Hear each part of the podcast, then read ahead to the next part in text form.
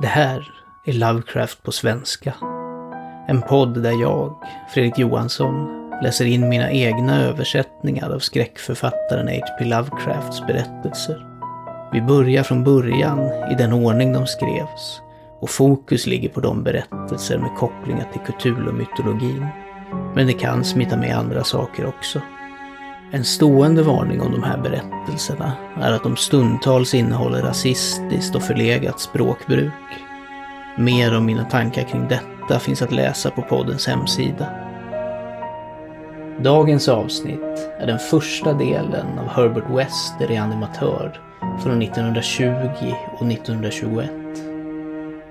Den skrevs som en följetong och detta är de första tre av sex delarna. Nu får vi höra mer om den stad som är så vida känd även utanför Lovecrafts kretsar, som nämndes i bilden i huset. Här finns det universitet där både vår berättare och Herbert West går sin läkarutbildning. När staden drabbas av tyfoidfeber assisterar de i behandlingen av de sjuka och öppnar sedan en mottagning för fabriksarbetare i den närliggande bruksorten Bolton. Men i Lovecrafts New England finns det ibland något mörkt som ligger dolt. Oftast i periferin. Men om blicken dröjer kvar en stund får vi se mer av verkligheten. Välkommen till Arkham.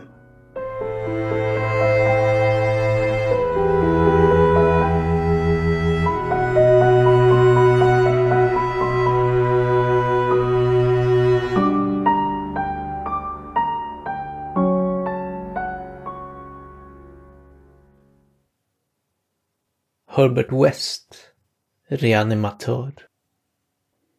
1. Från mörkret. Om Herbert West, som var min vän på universitetet och efteråt i livet, kan jag bara tala om med stor skräck.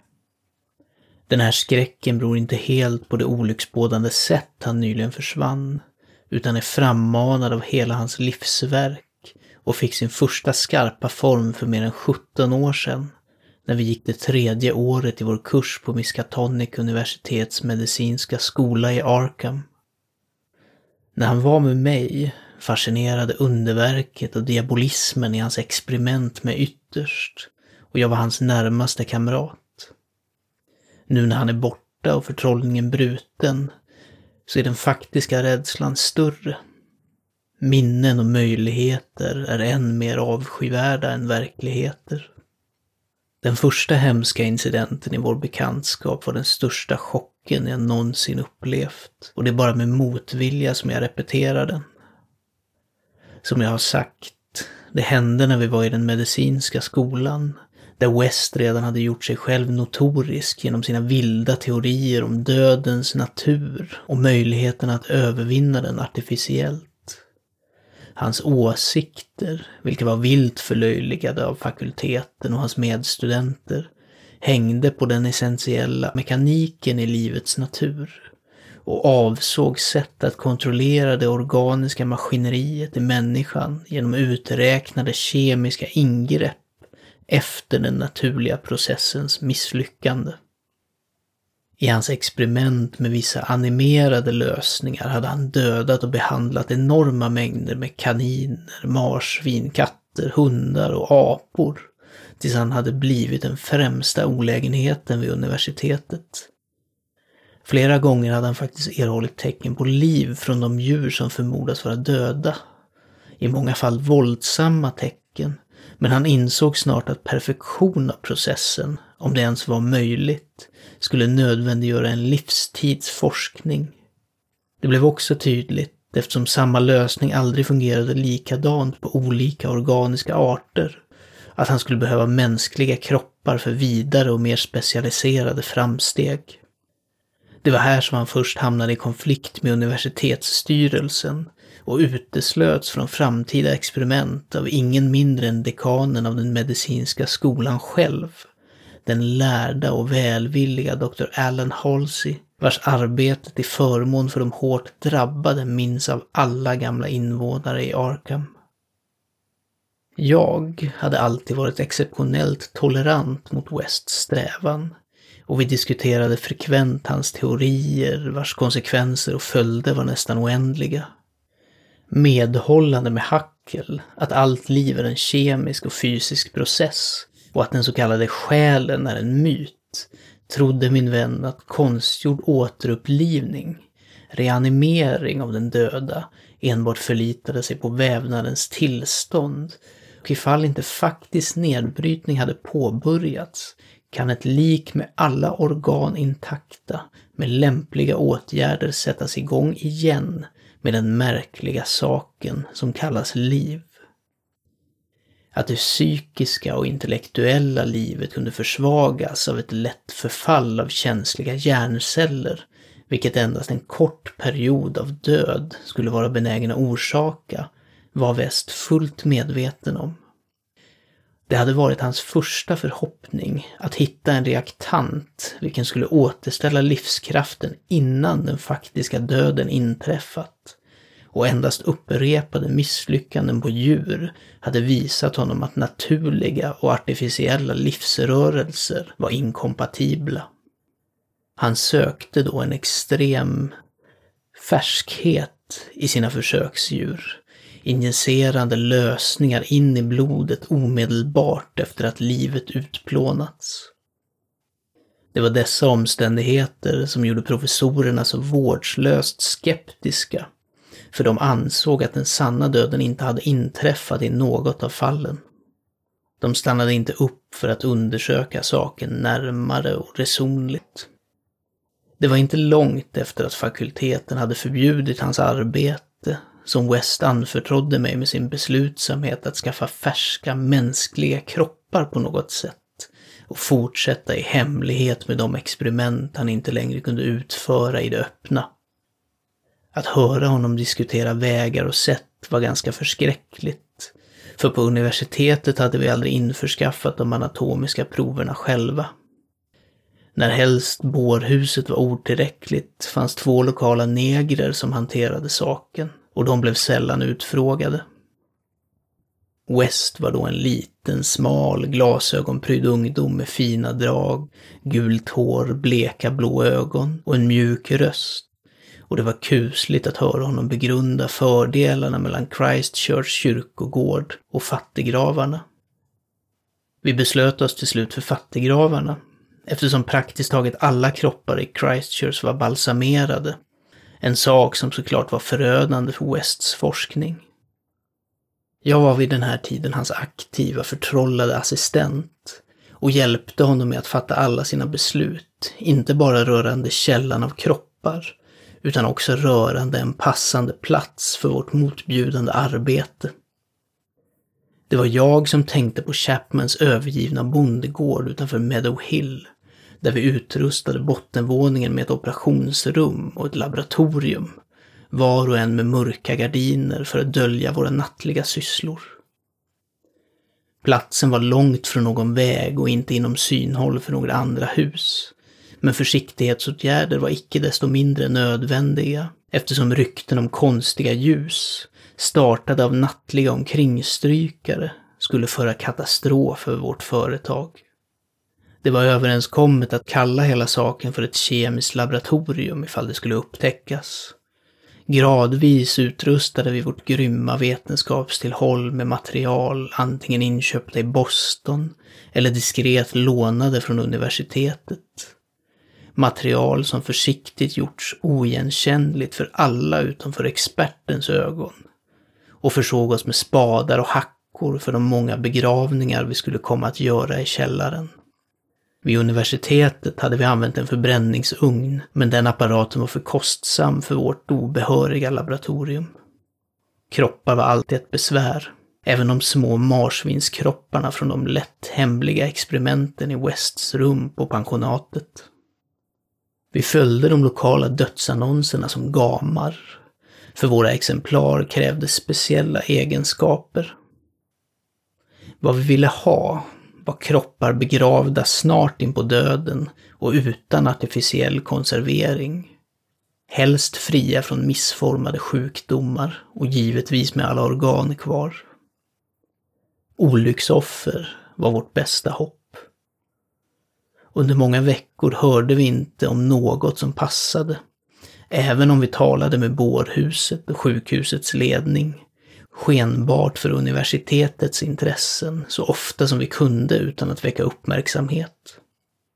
Vi fick reda på att universitetet hade förhandsval i varje fall, så det kunde bli nödvändigt att vara kvar i Arkham under sommaren, när endast begränsade lektioner för sommarskolan hölls.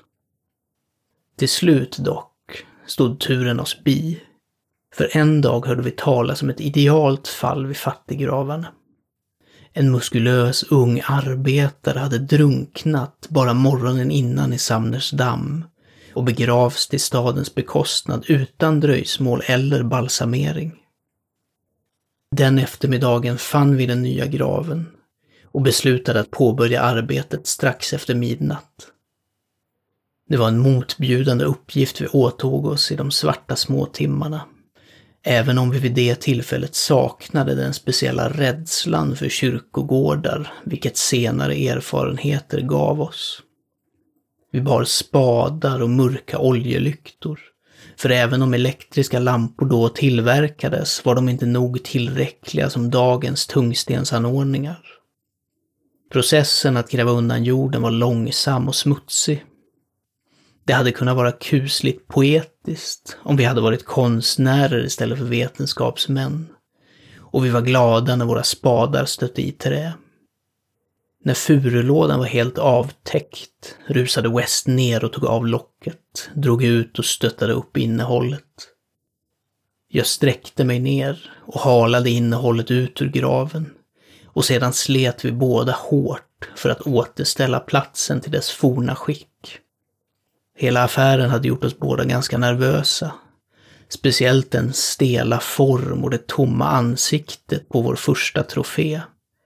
Men vi lyckades avlägsna alla spår från vårt besök. När vi hade klappat ner det sista spadtaget med jord la vi vårt exemplar i en tygsäck och satte av mot Chapmans gamla ställe bortom Meadow Hill. På ett improviserat dissektionsbord i den gamla bondgården vid ljuset av en stark acetylenlampa var inte exemplaret särskilt spöklikt. Det hade varit en stadig och förmodligen fantasilös ungdom av hälsosamt plebejisk typ. Stor kroppshydda, gråögd och brunhårig. Ett friskt djur utan psykologiska subtiliteter och hade förmodligen haft vitala processer av den enklaste och sundaste sort. Nu, med ögonen stängda, såg den mer sovande ut än död. Även om de expertisa tester som min vän utfört inte lämnade några tvivel på den punkten. Vi hade till slut det som West alltid hade längtat efter. En riktigt död man av den ideala sort redo för lösningen som hade förberetts enligt de mest noggranna uträkningar och teorier för mänsklig användning. Spänningen för vår del var mycket stor. Vi visste att det knappast fanns en chans för något som komplett framgång och kunde inte undvika den otäcka rädslan för möjliga groteska resultat från en delvis animering. Vi var speciellt oroliga angående sinnet och impulserna från varelsen, eftersom att under tiden efter döden kunde några av de mer känsliga cerebrala cellerna brutits ner. Jag, för egen del, hade fortfarande kvar vissa nyfikna föreställningar om den traditionella själen hos människan och kände en vördnad inför de hemligheter som kunde berättas av någon som återvände från de döda. Jag undrade vilka syner denna fridfulla ungdom kunde ha sett i de otillgängliga sfärerna och vad han kunde förtälja om han helt återställdes till liv. Men min undran var inte överväldigande eftersom jag i det mesta delade min väns materialism. Han var lugnare än mig när han tvingade in en stor mängd vätska i venen på kroppens arm och slöt sedan snittet ordentligt. Väntan var hemsk, men West vacklade aldrig. Då och då lyssnade han på exemplaret med sitt stetoskop och tog de negativa resultaten filosofiskt. Efter att tre fjärdedelar av en timme hade passerat utan det minsta tecken på liv uttalade han sig besviket om hur lösningen var bristfällig, men beslutsam att ta tillvara på tillfället och testa en ändring i formen innan bortskaffandet av hans spökliga pris. Vi hade den eftermiddagen grävt en grav i källaren och behövde fylla den innan gryningen. För även om vi hade satt lås på huset önskade vi att undvika ens den minsta risken för ett makabert avslöjande. Dessutom skulle kroppen inte ens vara i närheten av att vara färsk nästa natt. Så bärandes den ensamma acetylenlampan in i det anslutande laboratoriet lämnade vi vår tysta gäst på bordet i mörkret och spenderade all energi på att blanda en ny lösning vägandet och mätandet övervakat av West med en nästan fanatisk omsorg. Den hemska händelsen kom väldigt plötsligt och helt oväntad. Jag hällde något från ett provrör till ett annat och West var upptagen med den alkoholdrivna brännlampan som hade fått ersätta en bunsenbrännare i denna gaslösa byggnad när det från det becksvarta rummet vi hade lämnat sprängde fram de mest motbjudande och demoniska ljud som någon av oss någonsin hade hört. Inget mer onämnbart kunde kaoset från de helvetiska ljuden ha varit än som underjorden själv hade öppnat och släppt ut de förbannades klagande skrik. För i en ofattbar kakafoni centrerades all den övernaturliga skräck och onaturliga klagan av animerad natur. Människa kunde det inte ha varit.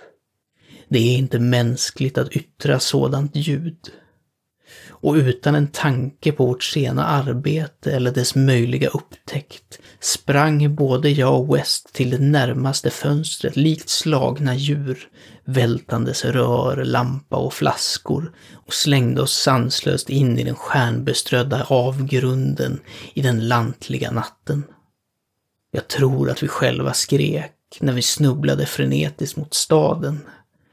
Men när vi närmade oss utkanten antog vi ett mått av återhållsamhet. Precis tillräckligt för att framstå som försenade rumlare stapplandes hem efter en fördärvande utsvävning. Vi delade oss inte, utan lyckades ta oss till Wests rum, där vi viskade kring gaslampan till gryningen. Vid det laget hade vi lugnat oss själva lite med rationella teorier och planer för undersökningar, så att vi kunde sova under dagen utan hänsyn till klasserna. Men den kvällen fanns två notiser i tidningen, helt orelaterade, som återigen gjorde det omöjligt för oss att sova. Det gamla övergivna Chapman-huset hade oförklarligt brunnit ned till en amorf hög av aska. Det kunde vi förklara på grund av den välta lampan.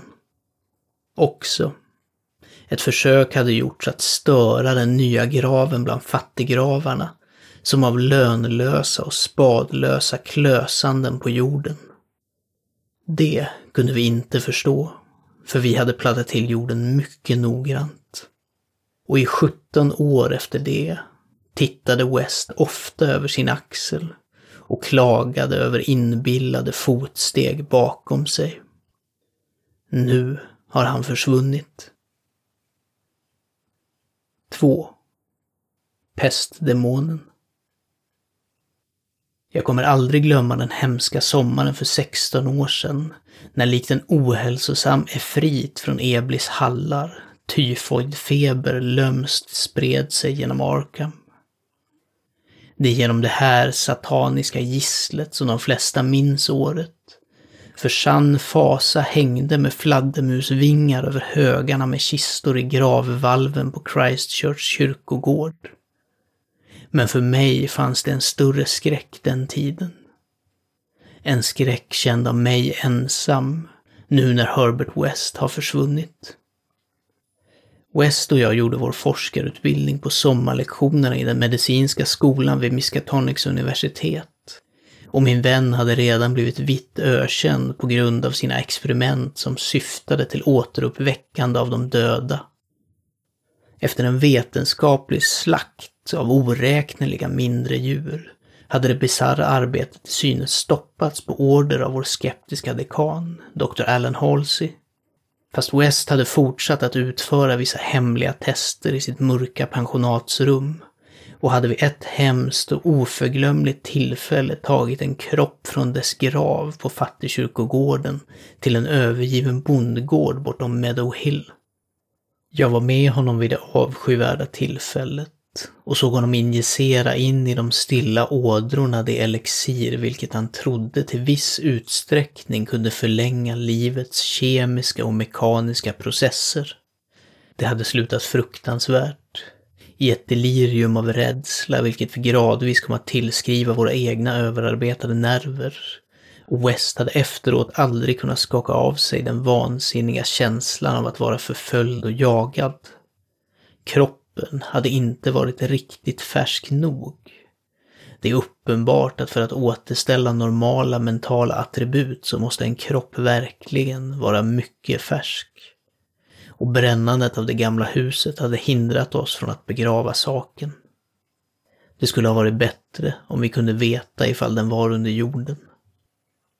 Efter den upplevelsen hade West släppt sin forskning under en tid men då iven hos den födde forskaren långsamt återvände blev han återigen enträgen mot universitetets fakultet, vädjande om att bruka dissektionsrummet och för färska mänskliga kroppar för det arbete som han såg som så överväldigande viktigt.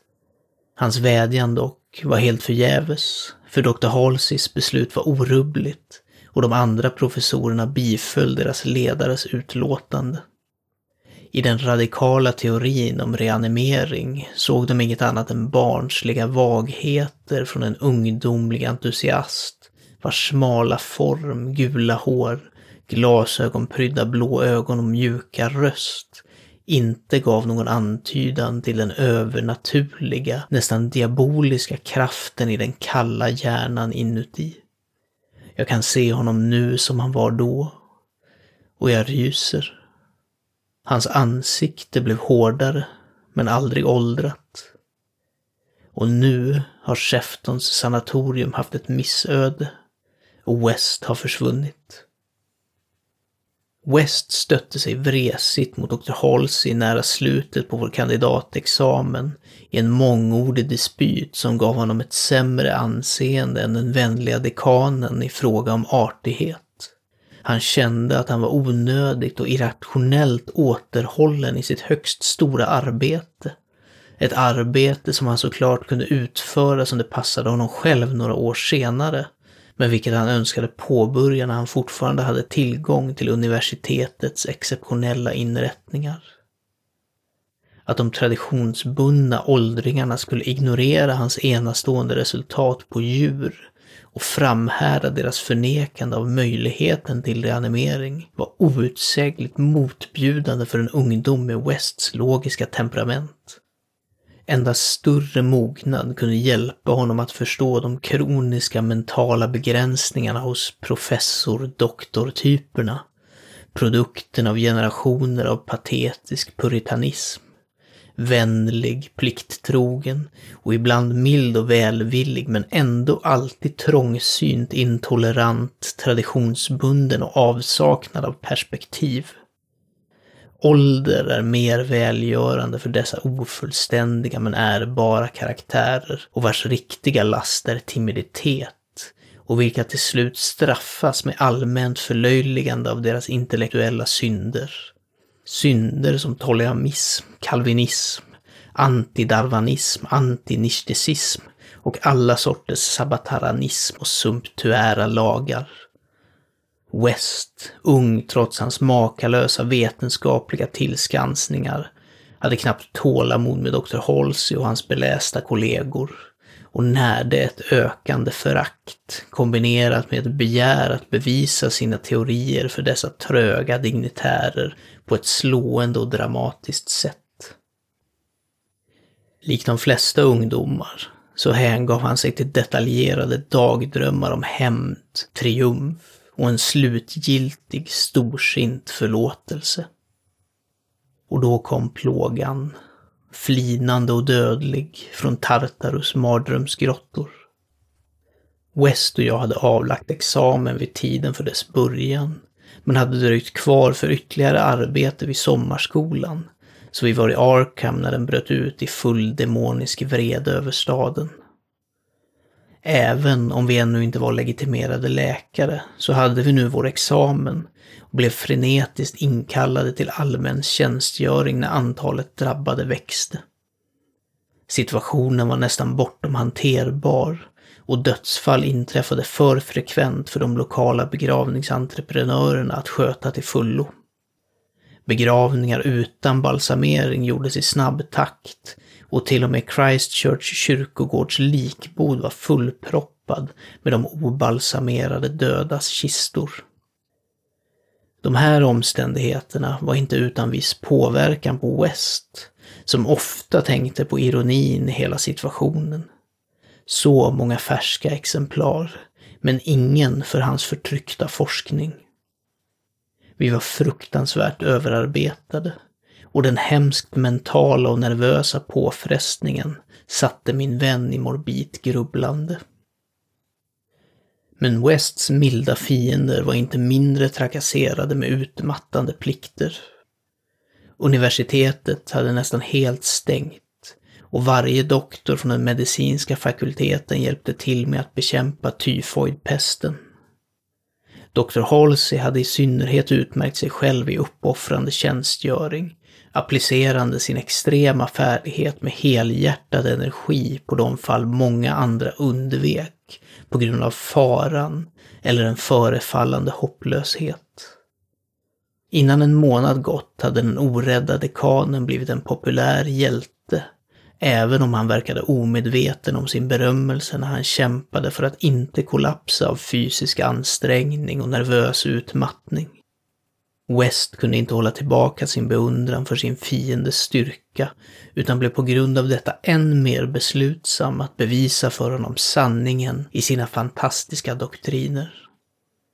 Genom att dra fördel av desorganisationen i både universitetets arbete och de kommunala hälsobestämmelserna lyckades han smuggla en nyligen avliden kropp in i universitetets dissektionsrum en natt och injicerade i min närvaro hans nya modifierade lösning.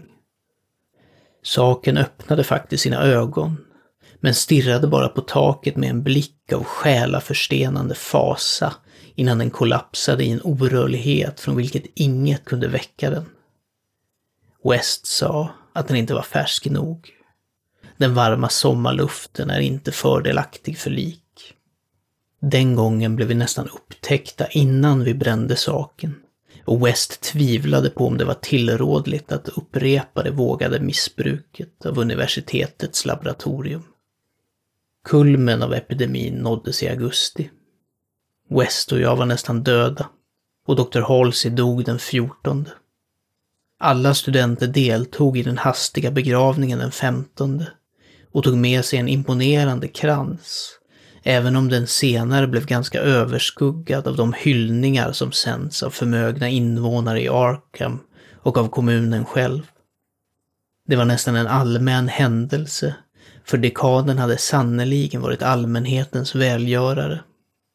Efter gravsättningen var vi alla något deprimerade och spenderade eftermiddagen i baren i affärsområdet där West, även om han var uppskakad över hans huvudsakliga motståndares död, fick oss alla att rysa när han refererade till sina notoriska teorier.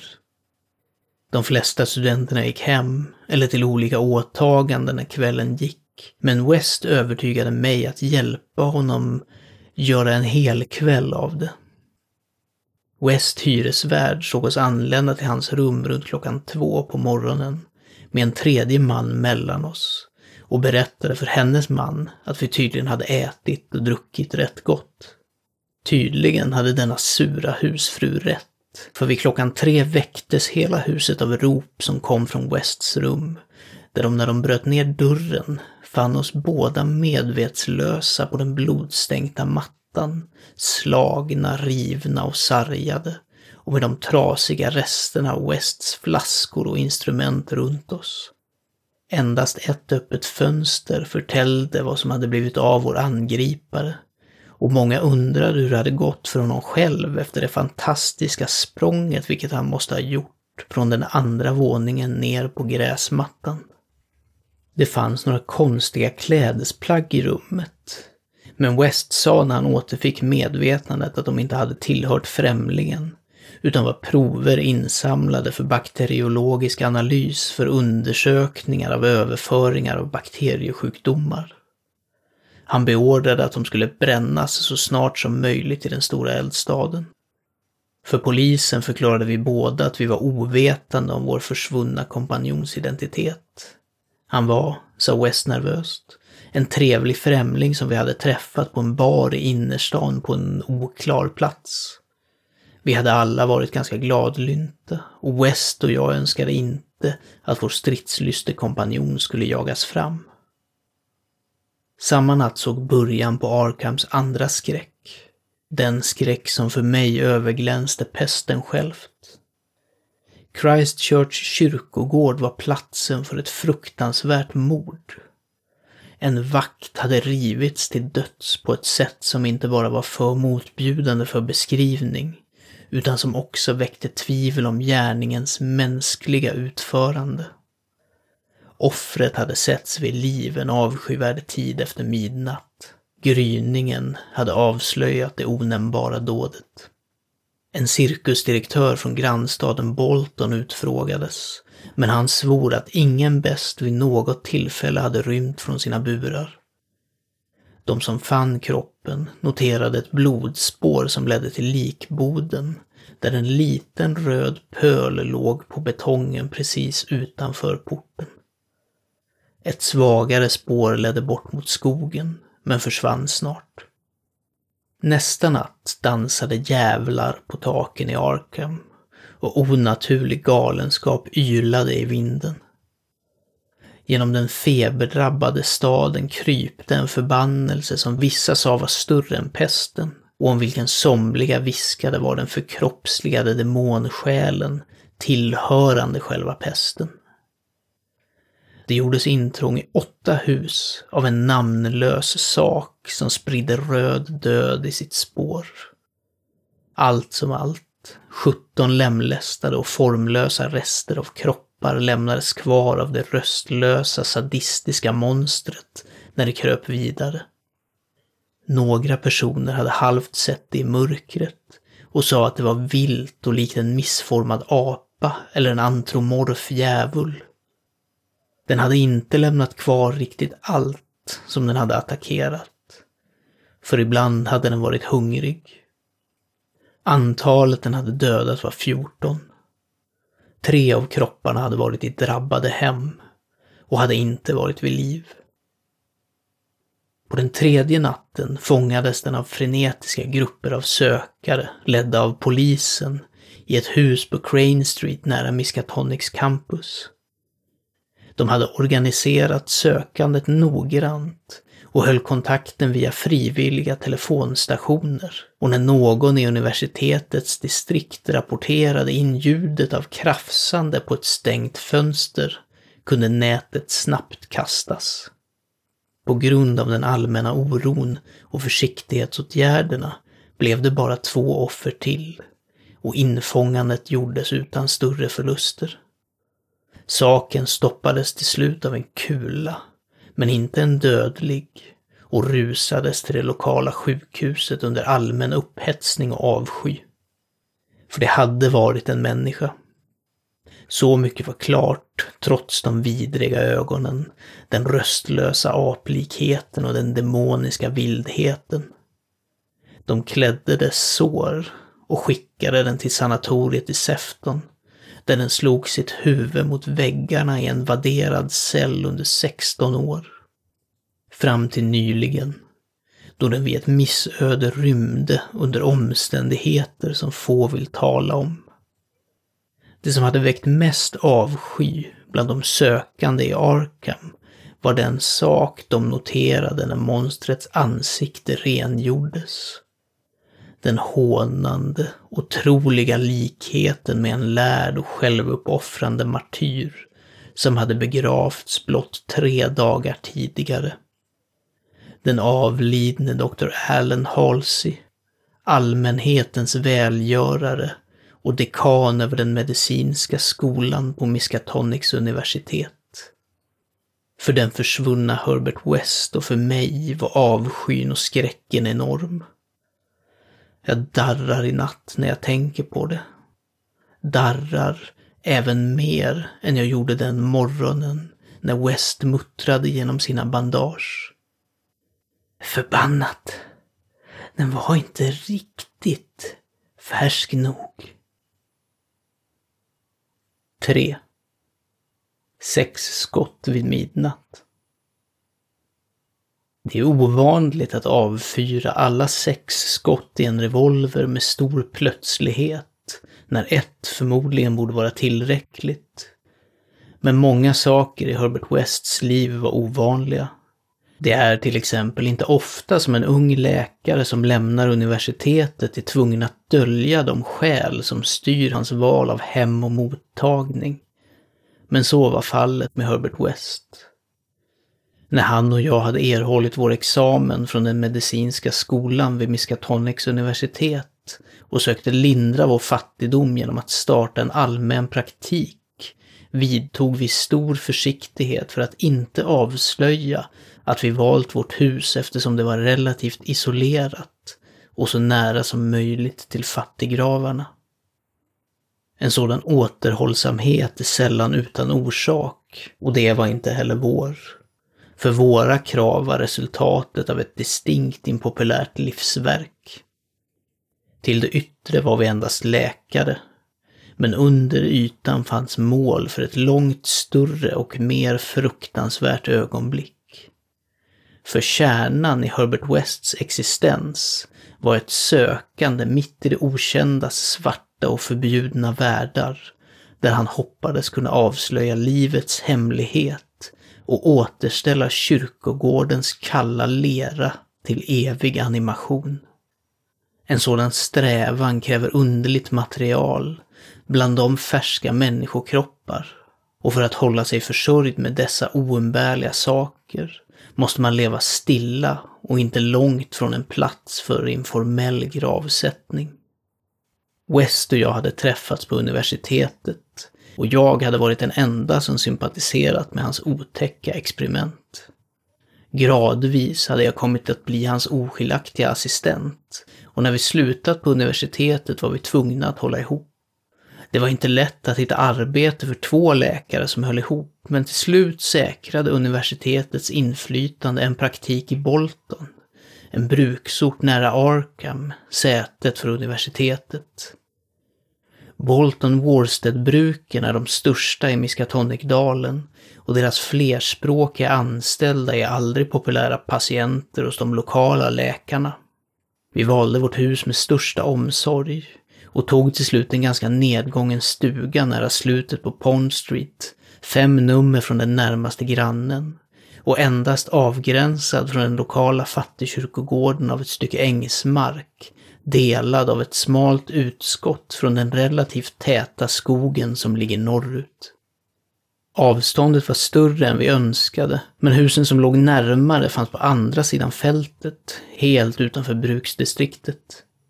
Hur som helst var vi inte så missnöjda, eftersom det inte fanns några människor mellan oss och vår olycksbådande källa till förnödenheter. Promenaden var en aning lång, men vi kunde släpa våra tysta exemplar ostört. Vår praktik var förvånansvärt stor redan från början. Stor nog för att tillfredsställa de flesta unga läkare, och stor nog för att visa sig vara en tristess och en börda för studenter vars riktiga intressen låg någon annanstans. Bruksarbetarna hade en något turbulent böjelse och förutom deras naturliga behov gav deras frekventa sammandrabbningar och knivslagsmål oss gott om arbete. Men vad som faktiskt höll våra sinnen upptagna var det hemliga laboratorium som vi satt upp i källaren laboratoriet med det långa bordet under de elektriska lamporna, där vi på morgonens småtimmar ofta injicerade Wests olika lösningar i venerna på de saker vi släpat från fattiggravarna. West experimenterade febrilt för att hitta något som kunde starta en mans vitala rörelser igen efter att de hade stannat av av den sak vi kallar döden, men hade mötts av högst spökliga hinder. Lösningen behövde vara olika sammansatt för olika typer. Vad som fungerade för marsvin fungerade inte för människor. Och olika mänskliga exemplar krävde större modifikationer. Kropparna behövde vara ytterst färska. Annars skulle den minsta nedbrytningen av hjärnvävnaden omöjliggöra en perfekt reanimering. Sannerligen, det största problemet var att få dem tillräckligt färska. West hade haft fruktansvärda upplevelser under hans hemliga universitetsforskningar med lik av tveksam årgång. Resultaten av partiell eller ofullkomlig animering var mycket mer avskyvärda än totala misslyckanden.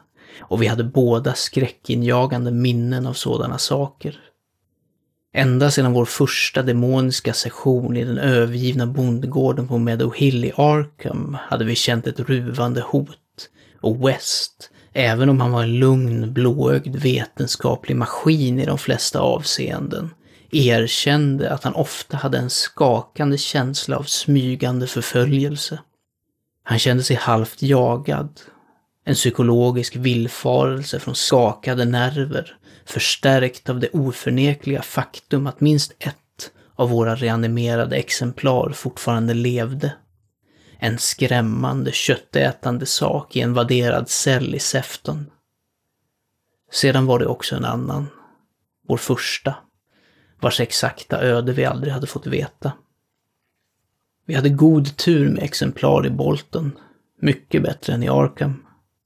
Vi hade inte varit på plats i mer än en vecka innan vi fick tag på ett olycksoffer redan på begravningsnatten och fick den att öppna sina ögon med ett fantastiskt rationellt uttryck innan lösningen misslyckades. Den hade förlorat en arm. Om det hade varit en perfekt kropp kunde vi ha lyckats bättre. Mellan då och nästa januari säkrade vi tre till. En ett totalt misslyckande, en med ett fall av markant muskelrörelse och en ganska så rysande sak. Den reste sig av sig själv och yttrade ett ljud. Sedan kom en period där turen var dålig. Jordsättningarna minskade och av de som ägde rum var exemplaren antingen för sjuka eller för lemlästade för att användas. Vi höll ordning på alla dödsfall och deras omständigheter med systematisk omsorg. En natt i mars införskaffade vi dock ett exemplar som inte kom från fattiggravarna. I Bolton hade puritanismens rådande anda förbjudit boxningssporten med de sedvanliga resultaten. Hemliga och illa genomförda matcher bland bruksarbetarna var vanliga och stundtals importerades professionella talanger av lägre kvalitet. Den här sena vinternatten hade det varit en sådan match, bevisligen med katastrofala resultat, eftersom två ängsliga polacker hade kommit till oss, osammanhängande viskande enträgna böner om att ta hand om ett mycket hemligt och desperat fall. Vi följde dem till en övergiven lada, där resterna av en samling rädda utlänningar tittade på en tyst svart form på golvet. Matchen hade varit mellan Kid och Brian, en stor, klumpig och nu darrande ungdom med en högst ohibernisk kroknäsa, och Buck Robinson, the Harlem Smoke.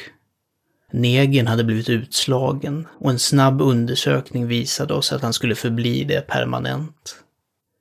Han var en avskyvärd gorillaliknande sak med onormalt långa armar som jag inte kunde låta bli att kalla för framben. Och ett ansikte som frammanade tankar på outsägliga Kongohemligheter och slag från TomTom-trumman under en kuslig måne.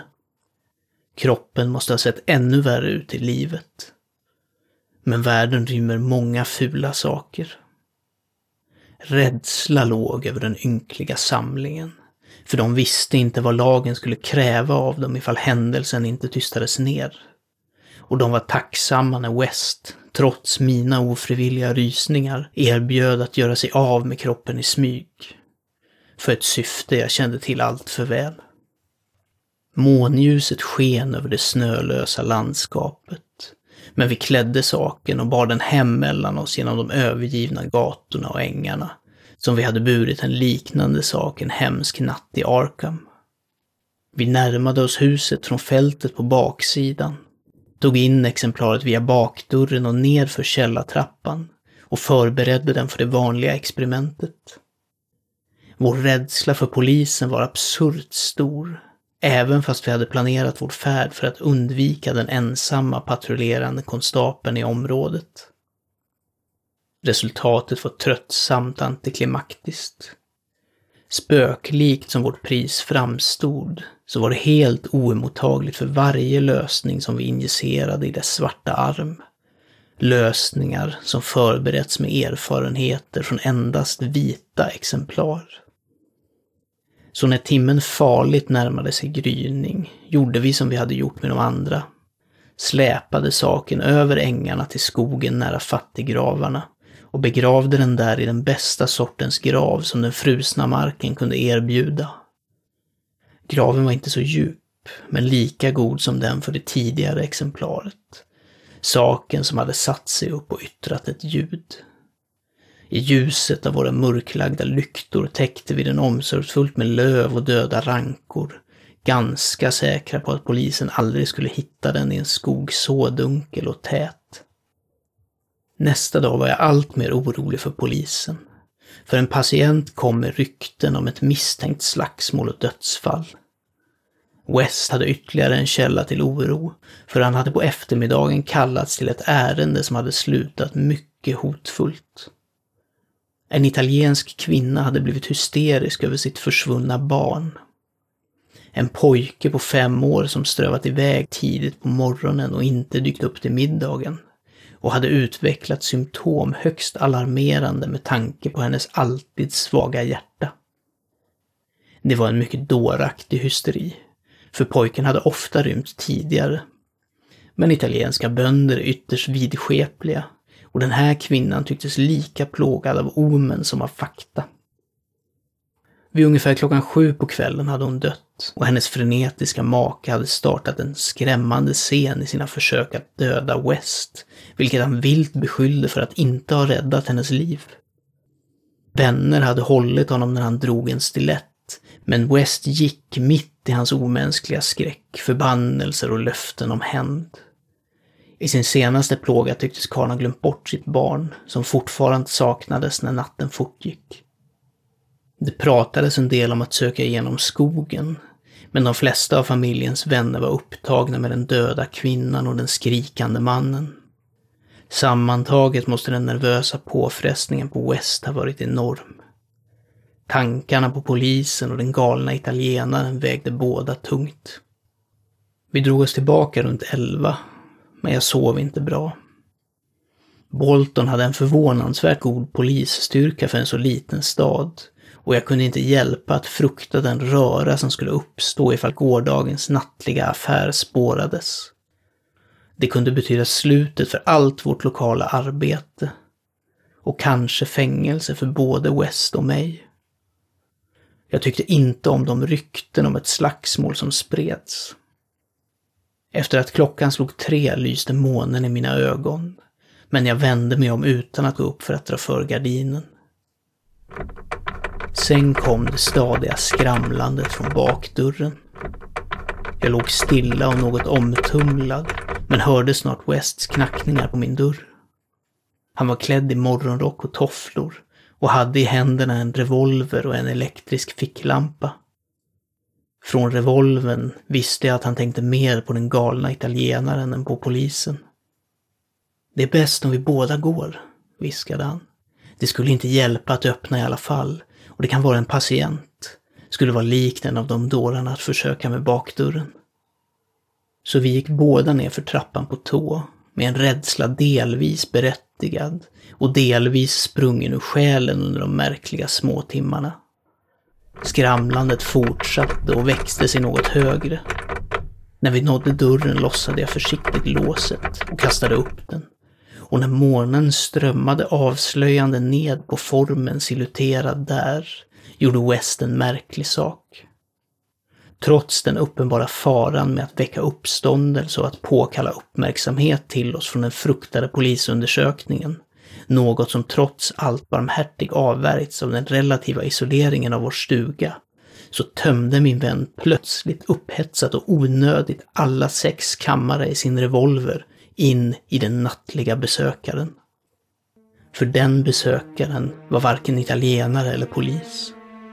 Skymtande ohyggligt mot den spektrala månen var en gigantisk missformad sak som inte kan föreställas förutom i mardrömmar. En glasartat blickande bläcksvart vålnad nästan på alla fyra, täckt med bitar av mögel, löv och rankor. Smutsig med torkat blod och hållande mellan sina glittrande tänder ett snövitt, fruktansvärt cylinderformat föremål som slutade i en liten hand.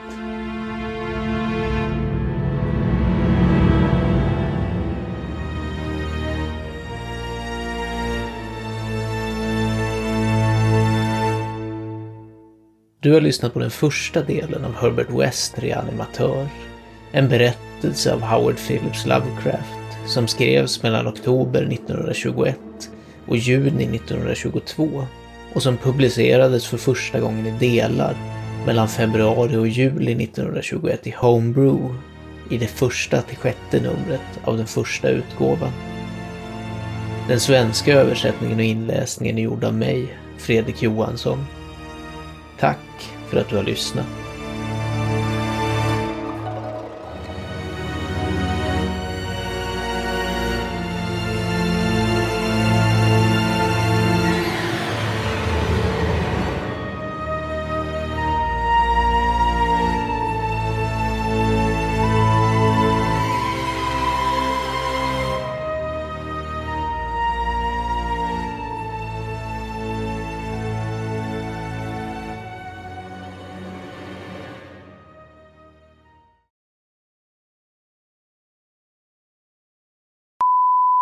Och slängde oss sanslöst in i den stjärnbeströdda avgrunden i den nattliga land...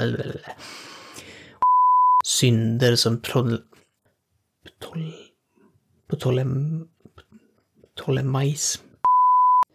I Bolton hade purinatism... I Bolton hade purianat... Bah! I Bolton hade puritanismens rådande anda förbjudit boxningssporten